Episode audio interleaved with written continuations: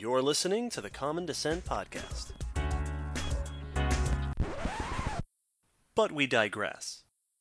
Hi, Will. Hi, David. Hello, listeners, and welcome to another digression of the Common Descent podcast. Been a while since we've done one of these. Yeah, a little bit. We are coming back to it with a special digression series for the month of June.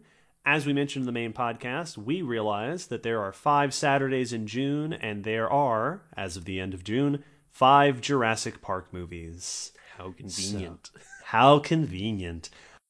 Every weekend in this month leading up to the release of Jurassic World Fallen Kingdom, we're going to do a little But We Digress episode about each of the films in the franchise. And then we're going to go see the new one and then we're going to we'll talk about that. Yeah.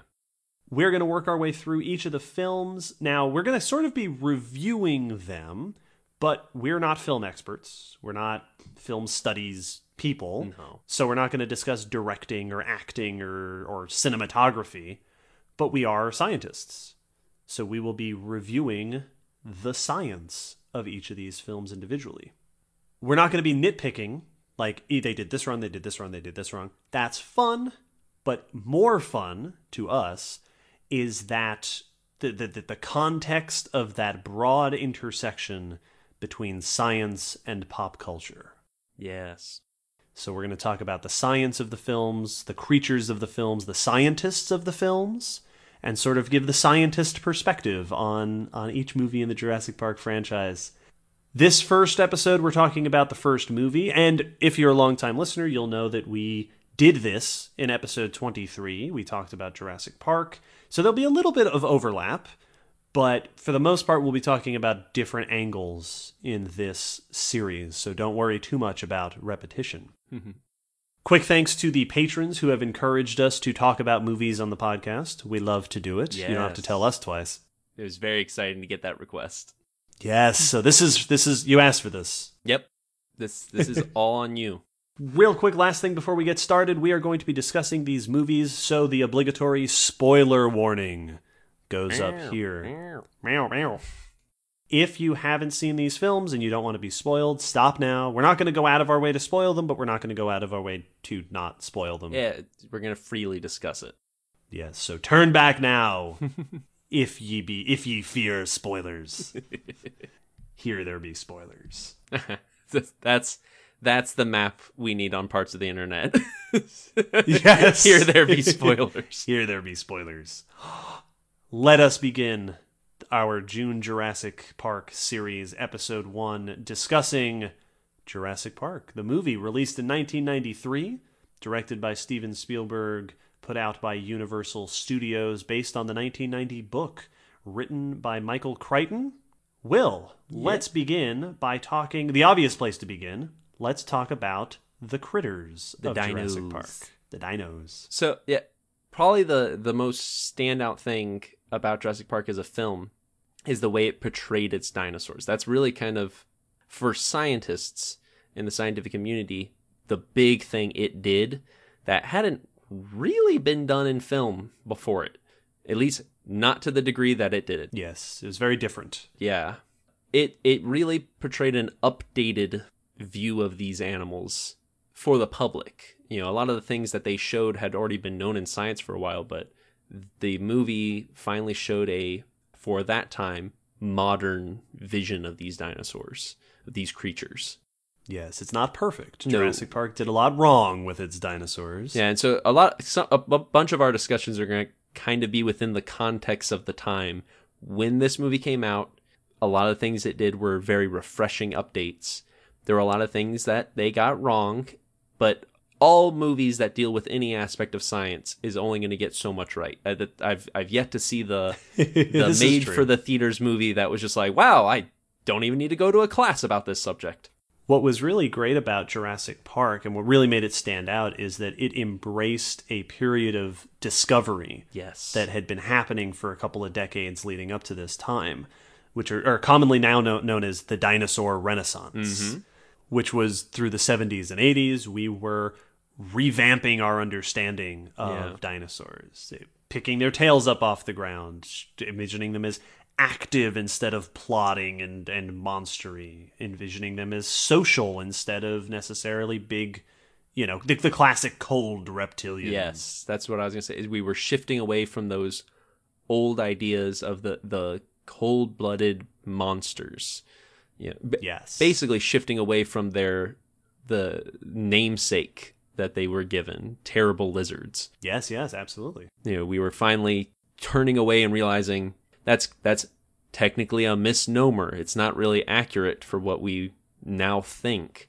These were big, active, potentially intelligent from some of them, mobile animals that were just animals. And that's really you'll you'll hear us probably harp on that a good bit this episode because that's really what Jurassic Park did is it portrayed them as animals, not monsters, not movie creatures, not you know, not not kaiju, you know, Godzilla style smashing through the underbrush and just destroying everything in their path.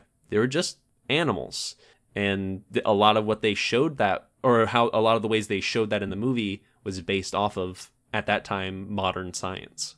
Dr. Grant actually says it. He says they're not Yes. monsters, Lex. They're animals. Yes, they, they emphasize it in movie, not only in the way they show them, but verbally. And it's for that time, this was unheard of for many people. Like the perception of dinosaurs was very much that plotting, you know. it's, it's, uh, it makes me think of when they were in the the movie theater scene or the the, the intro scene. Oh, the this, boom, the, the boom, boom, boom, boom, boom. It's- Yep, yep. that's that was very much how they were portrayed in movies before that was just these big huge lumbering things that just came into the scene and then it, now it was an action moment of oh it's knocking over everything and you know Yeah. that yeah. was the perception in movies and this really turned it around some of the ways Jurassic Park shifts that. Some of the newish things that they that they introduce.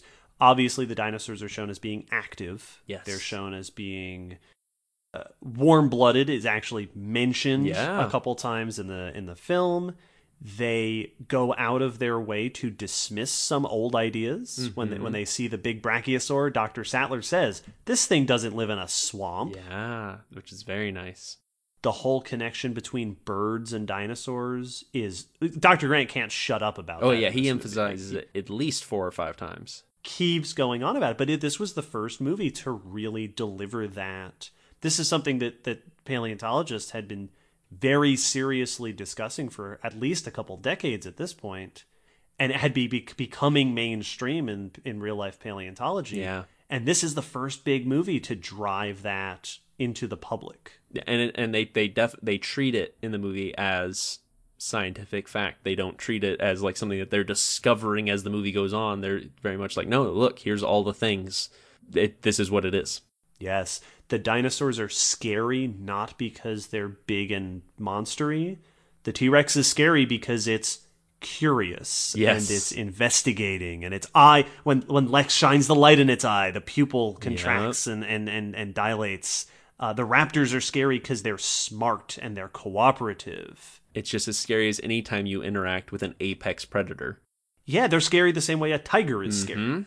Like an animal is scary, it, it- which which is really cool to see in a movie like this. And I like the that you brought up the T Rex being curious. That's one of the things I really liked in this is there are definitely times where the dinosaurs are antagonistic, where they are attacking the protagonists, the main characters. But most of the time, even with the big predators, when the T Rex like first breaks out, it's not attacking the jeeps; it's investigating them. It's sniffing at them and it's Yeah. bumping them. It only starts to get a little more pushy when it realizes there's something that might be had there. Like it only starts chasing people when they start running from it. yes, or when they start antagonizing. yes, exactly. When something actually, and I mean, and it's the the way it makes you think, and which is an apt comparison because it's the sound effect they used for the T Rex shaking stuff is a dog. It's, yes, it's, yes, I was about to say that. It's very much well. It's like you know, if you show if you show a dog something, a lot of times they'll look at it, but then as soon as you like go oh, oh, oh and like move it back and forth, now they're amped, and so it's Yes. the T Rex very much had that feeling where most of the while the T Rex was out, it was just looking around. It was stretching its. It was investigating these things, which predators do. Predators are a lot of times very curious things. Even sharks, you know, oh yeah. animals that we don't consider very intelligent animals. Sharks are very curious. They come up and investigate stuff a lot of the time, and Uh, even alligators and crocodiles will do that. And so it's just looking at things, but when it nudges a Jeep, it flips the Jeep. Yes. now, this isn't to say, of course, that Jurassic Park is totally innocent of what I like to call, uh, and we'll discuss this more as the series progresses, monsterification. Yeah. That that taking an animal and turning it monstrous for the sake of a movie. Uh, the Raptors have a little bit of it. You know that that that sort of classic smashing glass and Yes. and you know being a li- little bit superhero-y. they're, they're treated as the villains, you know. Yes, they're Yes, treated they as the the um the title you know the named character you know how you know when you're fighting a minion versus a a, a boss fight in a video game is yes, the Raptors show up in the health bar. yep exactly like they are very much treated in that way even when they're just talking about them that it's like you know when when grant first realizes that they have raptors he looks at the camera dramatic you bred raptors You bred raptors. What species is this? yeah, it's very dramatic. It's very over the top. my god man Like, and what were you? He takes his glasses Yes. off. What were you thinking? And so I almost did it. I almost took my glasses off and then realized we're on a podcast and it, no one's gonna appreciate it. I saw you about to, and I was also like, "Oh, that's gonna like rip off his headphones." It's gonna bump the mic. Yeah. but they have a little bit of that. but for the most part I, it's really it was really it's really refreshing to see a movie portraying dinosaurs in a much more up-to-date fashion and that does that brings us uh, onto another subject to discuss with this movie and that is the movie's not just the movie's depiction of the dinosaurs but the movie's depiction of the science the movie's attitude towards the science of paleontology which is possibly my favorite thing about this movie Yeah, it's Is very cool the way they do. it. this movie loves paleontology for all the stuff it gets wrong and it it gets a lot wrong Yeah, I mean, there's mean, a lot scientifically wrong there's here the- even in there's the- 1993 there was a lot wrong There's the classic things that everyone always hears about that the Velociraptors are the wrong size, the Dilophosaurus has never been found to have a frill, and all that sort of things. But the way they talk about science and discuss science is still with great, great uh, excitement. yes I, I we so we we've been rewatching these films so that we could do these discussions Also, because they're we wanted to rewatch them. Well yeah especially this first one how how do you I was super surprised at how much I enjoyed it again Yeah, yeah. this movie is so good it holds up. one of the things that I noticed this time, even more than before, is how much throughout the movie the main characters, Dr. Grant and Dr. Mm-hmm. Sattler, the two paleontologists, this movie has two paleontologists in it, Which is are more than just about every other movie ever. yeah, right, right. they are constantly remarking on scientific observation. yes. right? Comparing what they're seeing to what they learned from the fossils. Dr. Grant says they do move in herds, right? This is a warm-blooded animal. Uh, Dr. Sattler in the in the the, the incubation room Mm-hmm. when the yep, yep, doctors the scientists report the baby raptor's body temperature. yep. She gets super excited. She's like homeothermic, it maintains that temperature. They're const they're learning and, and the movie is saying, Hey, we learned this cool thing. In real life, we learned or have evidence of this cool thing. Here it is in the movie, and here are some fictional scientists geeking out Yes. We're finally about seeing a real life thing in, Confirmation. you know, up close and personal. Yeah, and they con Dr. Grant's constantly talking about bird behavior, Mhm. and he takes a moment, even when he's being chased by a raptor, to to be amazed that they're communicating with each other. Yes, yes. Well, and that's I. It'd be so easy while watching this to picture Grant if he had a notebook taking notes throughout the Yes. whole movie. You know that if if he had a pencil and paper, he would have been going, oh oh oh oh, I need to write this down really quick. And that was the thing that was most refreshing to me is that they were they were making observations, they weren't making comments like in most movies and TV shows, when you have a scientist going to an alien planet or time traveling or encountering some weird monster, they just look at it and go, you know, oh, well, just like cockroaches, this creature shows this, which means, you know, they Right, right. they're just They have the encyclopedia that they're just spitting out. and they're just explaining it to the other characters. I like in this one they were discussing things. They were taking what they already knew and seeing something and going so that so this so it does work that way, you know. Or have you ever Yeah. the the the line when they're at the Raptors when he asks uh Yes, when when Grant talks to Muldoon. the the big game hunter that they have at the park guy with the cool hat and shotgun and they're Gotta they're, they're yes they're outside the raptors and grant turns to him and goes do they show intelligence because their brain cavity and is Yes. referencing the fossils to ask about behavior and it's the same thing they do when they're discussing old concepts and debunking them with what they're seeing or observing the fact that you know th- that he's now not only saw connections to birds in their anatomy but he's noticing that they run together like a flock of birds and that they are moving like birds you know that it's confirming what they already were pretty sure from their evidence but had no way to visually confirm the behaviors that they were they were they were inferring Yes. And and I really like that this movie is very very pro science. yes it is It's very much check out all this cool science stuff. This is real paleontology information we've thrown we've mixed in with our made up stuff. But Yeah. yeah, yeah, there's some there's some really great appreciation for the science in there. Well, it's and like you said, the the the appreciation's very high. The way it's discussed is in a very scientific manner. You know, it's very rare that they just make these. I mean, there definitely are in there, but there's a lot of times where they they make statements that are very conservative, where they're like, "Oh well, from what we've seen, this is the case." Not everybody knows that blank is true, and so they talk about it in a very scientific way. There's of course science that's just like everything when they're in the lab and discussing the genetics is just completely bonkers. Yeah, that's the other side of the science in Jurassic Park is you've got the dino science and then you've got the genetics stuff. And I love I love that this movie does its exposition through a tour. Yeah, that we're we're getting the exposition at the same time the characters are. Yes, I love that. That's so cool. What a clever way to do it. Mr. DNA is awesome. Yes.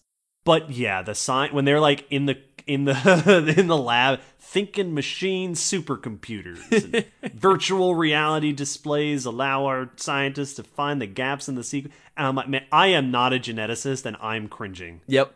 Now, part of that is that it is now 25 years later. Uh, it wasn't. I, I don't think that it was great at the time. Yeah. now especially that's not really how it works uh, but it the movie did bring a lot of attention to these questions in what at the time was still and still is now a very growing field of genetic technology Yeah. I well then I like it because even though a lot of what they say about genetics is completely off the mark, which is not surprising. It's not a documentary, it's a film, and anyone who's had a genetics course knows that this is not an easy subject to wrap your mind around. We still don't understand a lot about genetics. so, of course, a movie that spent 5 of its minutes discussing didn't get the nail on the head. But it is neat the way they treat genetics as a concept. Um, uh, Malcolm, uh, Jeff Goldblum's character, has a line when they're at dinner where he says, uh, "What was it? Ge- genetic, genetic uh, knowledge." genetic power is is the most awesome power in the history of the world or Yes, something something something, something along that effect. And that line always struck me because it's it's a little over dramatic a line because it's for the film. You know, it's very cinematic line, but it is really cool that they're acknowledging that gene manipulation and therapy are golden grails of scientific like yeah these are a big deal. Like and, you know we still have not reached true you know like like 100% gene therapy but that's one of those things that medically speaking could completely rewrite you know stuff if we were able to go in and edit genetics in a living organism. That's Yeah. that's huge and i like that the movie acknowledges that it's like no no this isn't just a neat gimmick. This is groundbreaking crazy technology that scene really stands out to me. The scene where they're sitting around the lunch table having the ethical discussion. yes Especially because we we just we were preparing episode 35 Yes. about de-extinction and before that ancient DNA. that scene is really cool. On the one now, on the one hand, there's a little bit of melodrama Yeah. to it, mostly coming from Jeff Goldblum, where he he's ta- you know uh, the playing God Mm-hmm. and science being wielded, you know, irresponsibly. it's funny because even though his lines are the most quotable lines in the movie, a lot of his points in the movie are he's conveniently correct because of the plot, but his arguments are not actually based off of a scientific perspective of what's wrong with the situation. Yeah, it's very pithy. Yes. and it's very not necessarily cliche, but some of it's cliche. Mhm. But aside from that, they're having a very real life converse, the same kind of broad discussion topics that are coming up today in discussions about de extinction. Absolutely. Dr. Sattler says, How can you possibly uh, expect to understand an extinct ecosystem? hmm And John Hammond compares them to condors, and Jeff Goldblum says, No, no, condors, we did that. This is different. This is another. You know, these are organisms that that he says had their chance. Yeah, where the environment wiped them out. This was not due to art, you know, human intervention. De- deforestation or, or or or the building of a dam. yep. Yep. Yeah, di- dinosaurs had their chance, and that's a really cool mirror of the of real world discussion. It's a very simplified mirror, but it, it's it, it was it's really neat to see that in there. Well, and it's it's the same issue you get into when you start discussing, you know, uh, our friend Jeff. Part of his research was on the rewilding, the the repopulation of bison. But one of the questions was, where do you release them and stuff? You know, you can't just start releasing bison Yes. willy nilly. You have to find out, you know, fossil record wise where they went. And those kind of questions in conservation are very common. Like, all right, we all want this animal back, but we want to do it the right way. And they're having that conversation here on it's yes, we all like dinosaurs, but are they the are they the right animal that we should be bringing back?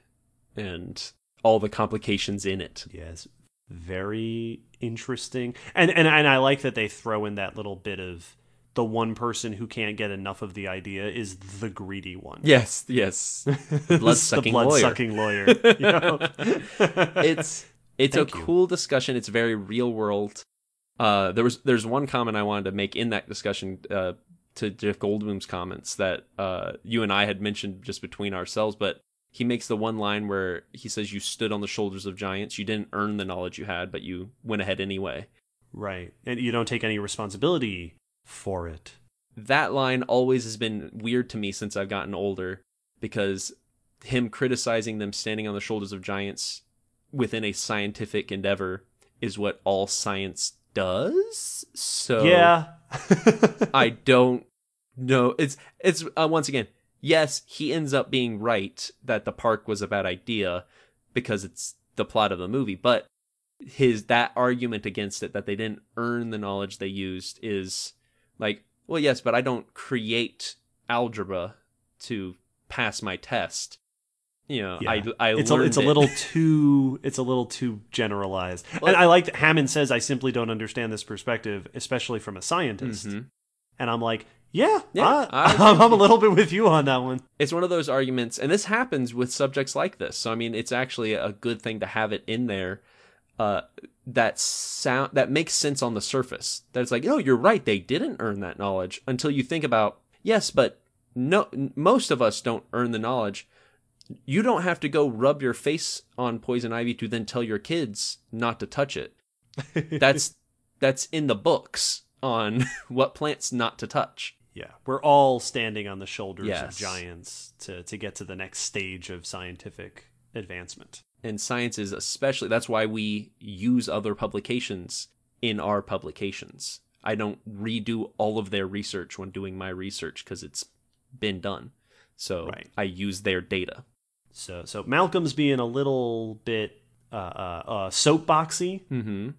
and it's the movie's message. The movie it's saying you know the dangers of playing God. Yeah. it's very Crichton, it is it's very classic to his format very that sort of scientific power gone wrong. That's all half of his books. It's we had this great scientific idea. Look at this wonderful thing we built with the power of science, and then you didn't have enough respect for that power. that's the line. out now. That's the line I was about to reference. in Jurassic Park. That happens in Sphere. That happen. I'm pretty sure it happens in the second Jurassic Park too. yeah, like it's yeah, it's it's a very consistent theme of his. but that that that's the line I was gonna bring up was that the lack of respect for what science is capable of. Yes, Uh, Dr. they- Sattler says that. Yeah, the, and and the the movie kind of harps on that where it's not so much that you must respect, give science your respect. It deserves it. It's older than you.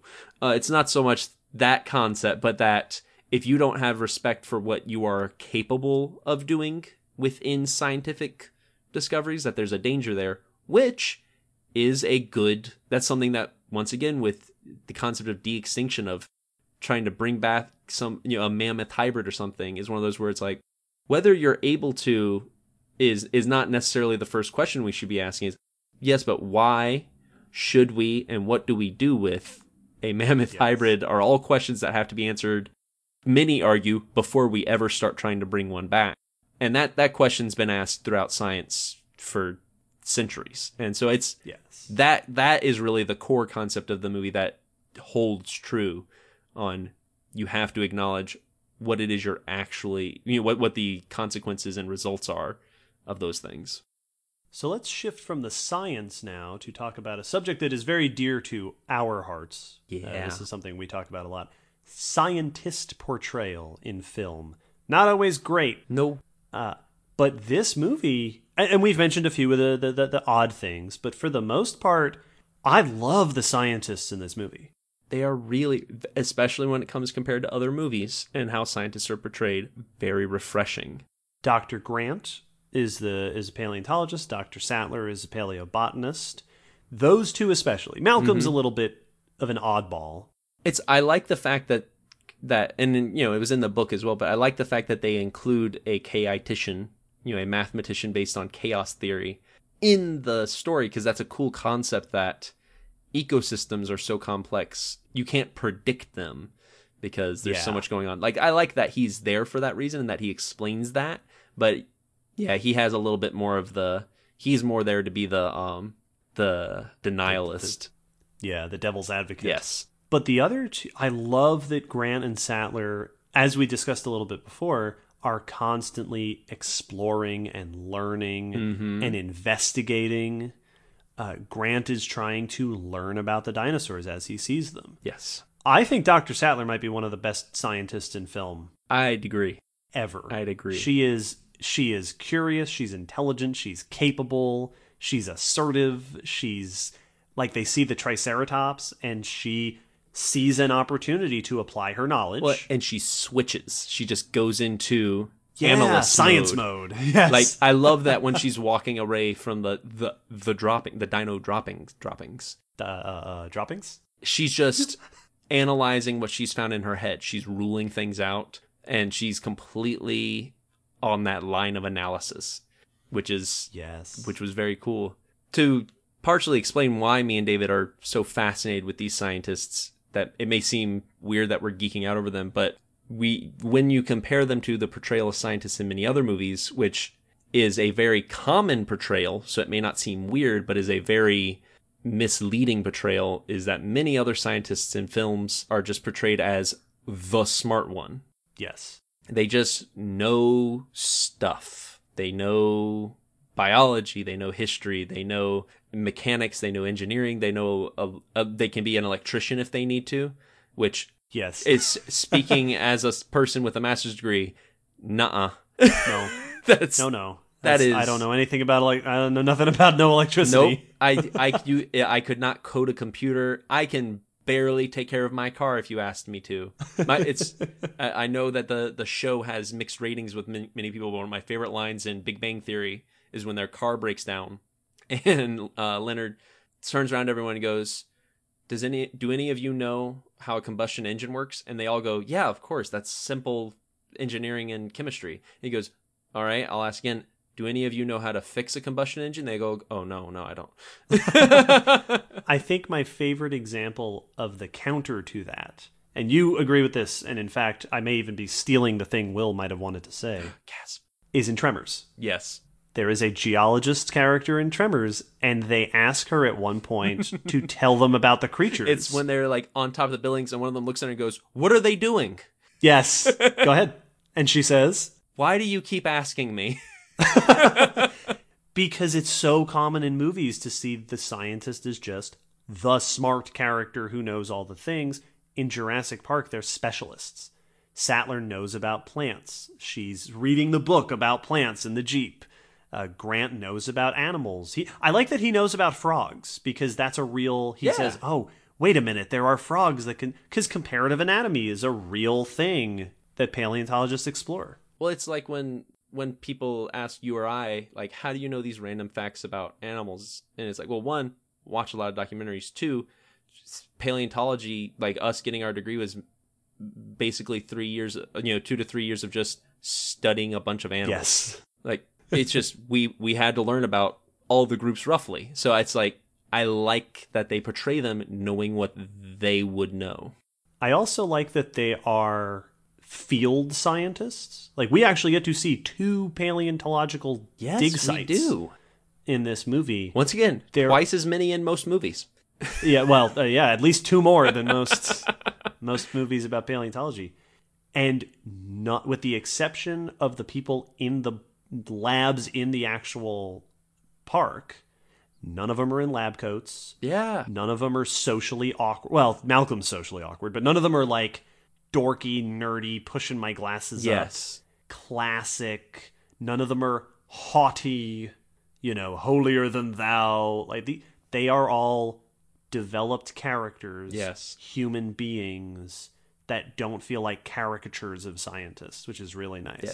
They're not cliches or tropes. I like when they go inside the trailer at the dig site. That looks like what a field office would look like. Yes. their paleontologists, right? it's just like there's stuff everywhere.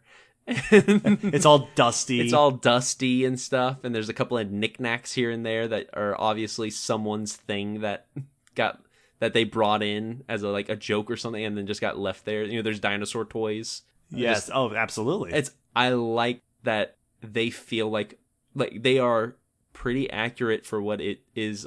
You know, would be like if you were to get to meet someone in the field.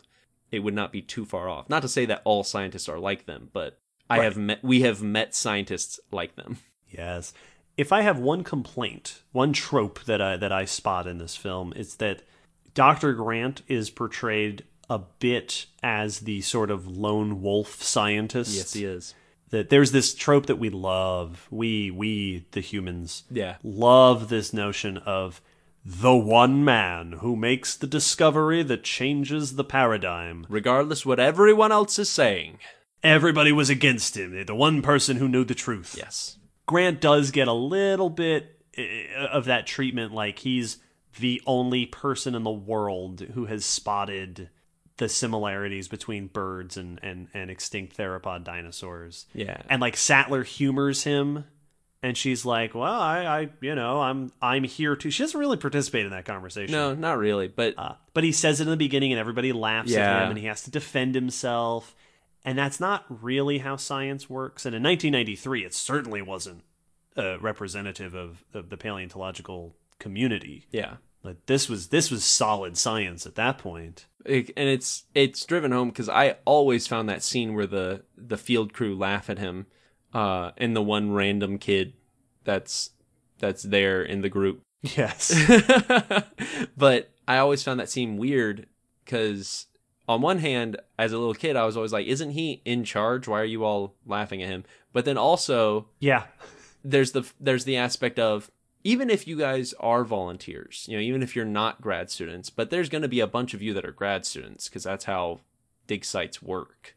Yeah, presumably. Like it, it'd be very weird if there wasn't a grad student. I mean, Or other researchers or Yes, someone else who's in the academic sort of side of it. there wasn't someone, but even if you are just volunteers, you chose to volunteer at a dig site. How is this the first time you're hearing about this? Con- like, why is he having to teach you this concept at the dig site? Right. And it's part of that lone wolf It is. that fringe thing that we we love to do. And again, that's not how science works. We talked about that a little bit in episode 19 actually. Mm-hmm. The way that history likes to put people, oftentimes men, Yep. in that position of the person who discovered Yeah. you know that that Darwin did came up with evolution and did the whole thing by himself. Yep. Boom. There was no evolution, and then Darwin said, "Let there be natural selection." Yes, exactly. Yep. So that so it gets a little bit into that uh, that trope uh, scientifically. and it's it's a trope that that is throughout all of our society. There's a reason that everyone remembers Neil Armstrong's name, but not Buzz Aldrin's. Like we we like to have the gold medalist to remember and celebrate. Yeah, we don't. I don't want a list of people. yes, I have to memorize five names. I I want the one with the cool name, and that's that's it. You know, and I'll remember him, and I'll put him on my lunchbox. You know, and and this get yeah you you want to you, you slap it on a lunchbox and you, you want to sell it. Yep. You want to sell it. This gets into the the last sort of broad topic I want to hit on just a little bit because we did discuss this in our our Jurassic Park episode on the main series, the impact of the film. This film set in the minds of the public a new understanding of paleontology.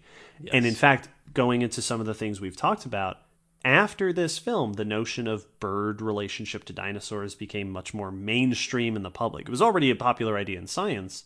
After this film, I'm every just about every movie, TV show, video game, toy series since this has given us Jurassic Park style yeah, dinosaur. Even the ones they got wrong. yeah.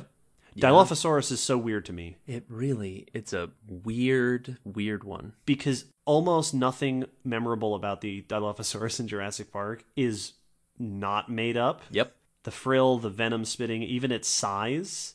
Yeah. That's that's not what Dilophosaurus was like, but that small frilled venom spitting dinosaur has become it's in video games, I've seen it in card games. I've seen animatronics of it outside of Yup. outside of Universal, outside of Jurassic Park things. I've It's seen become- it at places.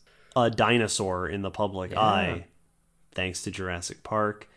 I think Jurassic Park possibly also, you know, you you hear from a lot of people these days that still have this idea in their head that the connection between birds and dinosaurs is still tentative. It's still like, oh, is it true that there's some sort of connection? And it's hard not to view that as people being kind of stuck where Jurassic Park left us that Jurassic Park said it was a argument it was a debated thing. Yeah, they brought it up multiple times that there were people who actively disagreed with Grant. even though it wasn't a debated thing for quite a while even when Jurassic Park came out. Mm-hmm. And the, the the cultural mindset is kind of still in that place where Jurassic Park left us. Yeah, it is. I had a, had a quick aside on Dilophosaurus just because this was something I noticed on the the most recent rewatching uh, that stands out even more for why it's so weird that people hold on to this idea of the frill in the spit. Because in the movie they describe it as that uses its spit to uh, stun its prey that will eventually cause paralysis and then it can eat them at peace Yes. but everything about the Dilophosaurus' design are actually defensive features that we see in animals today. Spitting venom is something we see in cobras, and that's Yes, for a- defense. That's a defense. They use the venom to kill their prey, but they don't spit on it. That's only if they're getting attacked. The frill is of a frilled lizard, obviously. It's the exact Yep. same frill, and that's once again a defense. It's a bluff, not a not an attack. It's to make it look bigger and scary before it runs away. But even the noise it makes is a rattlesnake, which is once again Yes. a defensive warning.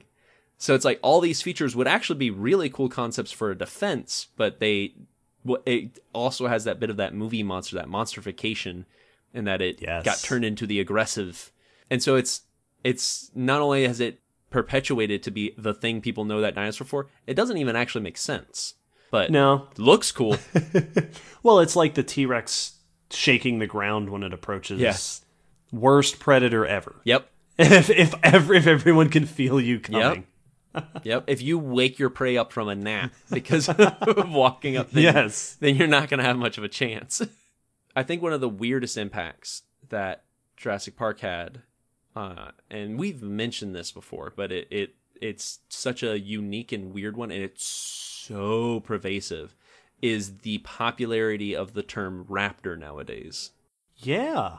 That used to mean something else. Yep, because that the there are dinosaurs. There were dinosaurs that you know the Velociraptor was a dinosaur back then, and there were other raptors that had that. Oviraptor. Yeah, so that was not an unused term, but that group was not called the raptors. Those are the dromaeosaurs. That's their technical name. That's their nomenclature. So the movie started using the term raptors, which means, as Grant says, bird of prey. That's related to the raptors, the birds, hawks, owls, all of those.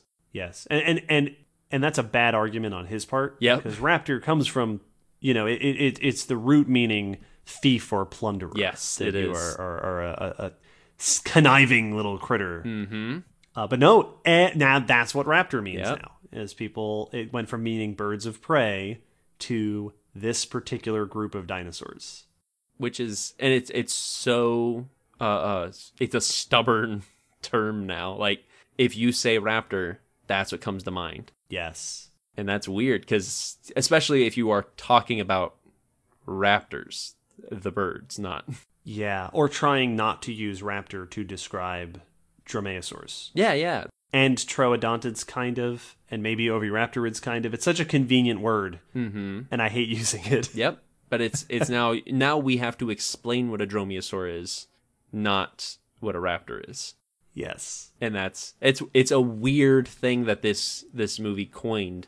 Not necessarily a negative thing but it's weird. It's just it's certainly impactful. yes it is. So before we, we finish off before we sign off we decided it would be fun because we're, we're trying to, to discuss the broad subjects in, in this and the, the, the coming episodes. We thought it would be fun if we gave each of ourselves just a minute or so to rant about something specific little mini rants at the end of the episode will what would you like to mini rant about My mini rant uh, actually does not have anything specifically to do with science and how it was portrayed, but how the facility was portrayed. It has, and this has been commented on by other things, but watching it this last time, what stuck out to me is what a bad zoo it is. Uh, it just there's so many. I mean, you could go on and on. The containment is weird. The way they feed the animal. Why would you feed them a live cow? That doesn't make any sense. that doesn't make any sense at all. There's no reason you couldn't just feed them slabs of beef.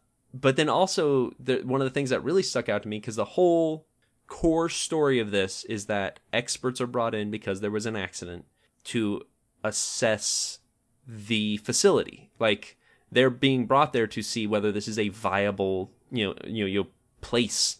And they bring in paleobotanist, paleontologist, and a chaotician. But they didn't bring in a zookeeper or an animal behaviorist or a veterinarian or I mean like like an animal trainer, you know, someone whose whose specific job is to work with animals in human care so that they can be be trained to like come in for medical checkup. Like none of that. No we don't even see any not to say they didn't have someone on staff but we're never shown any zookeeper type people. We're shown one person who seems to work with the animals directly and that's a big game hunter which is yes. not quite Yes. in line with the zookeeper mentality. So that's weird. There's one vet. There's the vet with the triceratops. We ha- we see one vet but even that That's vet is not shown to be a knowledgeable vet he gets shown up by ellie pretty quickly. He doesn't even know This the eyes are dilated. And it's yes. like seems like you would have wanted to check that maybe. It's, a, it's a bad zoo. And so it's it's a bad zoo. And that's not the focus of the movie but it's a big deal. And maybe if it were a better zoo the movie wouldn't have happened. My mini rant regards the velociraptor and their intelligence. Yes I remember having conversations with my friends in college, and I had a friend who one time said, "Well, the raptors, like they, them being intelligent, that's exaggerated, right? Like raptors couldn't open doors." And that it always struck me that the doors thing was the movie's chosen signature of intelligence. mm-hmm Because like I, cats and horses can open doors, to say nothing of primates and dolphins and birds. Yeah. like opening doors is not like the step after the wheel. yes yes this is especially if you're an a fairly intelligent animal, as the raptors are shown to be, who has been watching humans open doors their whole life. yeah And their handles. It's not even like a doorknob. no handles are pretty. That's easy. That's that's easy mode for doors. You you can access you can open those by leaning something on it. Yes. It, it's interesting to me to note what they chose the signs of intelligence to be for the Raptors, because, and, and this comes up more so later in the franchise, that notion that they were hyper, inte- like, be, uh, you know, rivaling humans for their their hunting prowess. And it's like, yeah, they're communicative, they're cooperative, they test the fences systematically for weakness. Well, yeah, they're just trying to find an exit.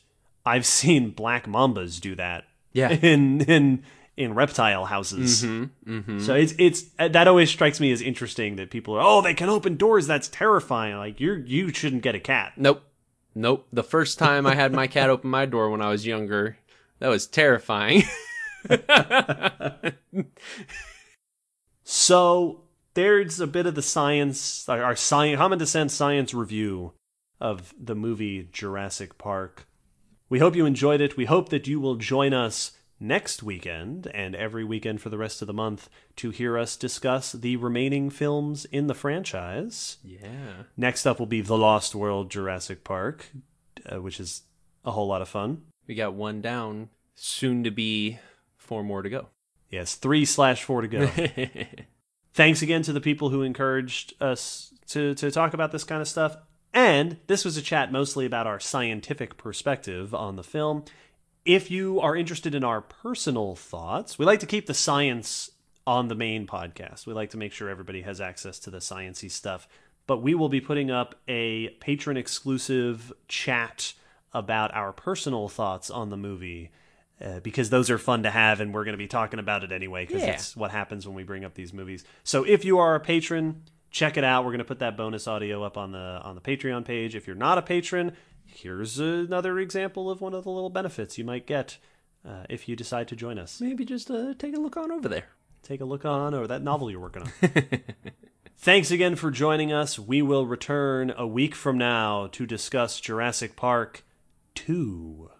See you then. I feel like we should be able to end it with a bong. I was going to say after careful consideration, I've decided. But it's the last line of the movie, but it doesn't really fit in. this Yeah, I decided to endorse.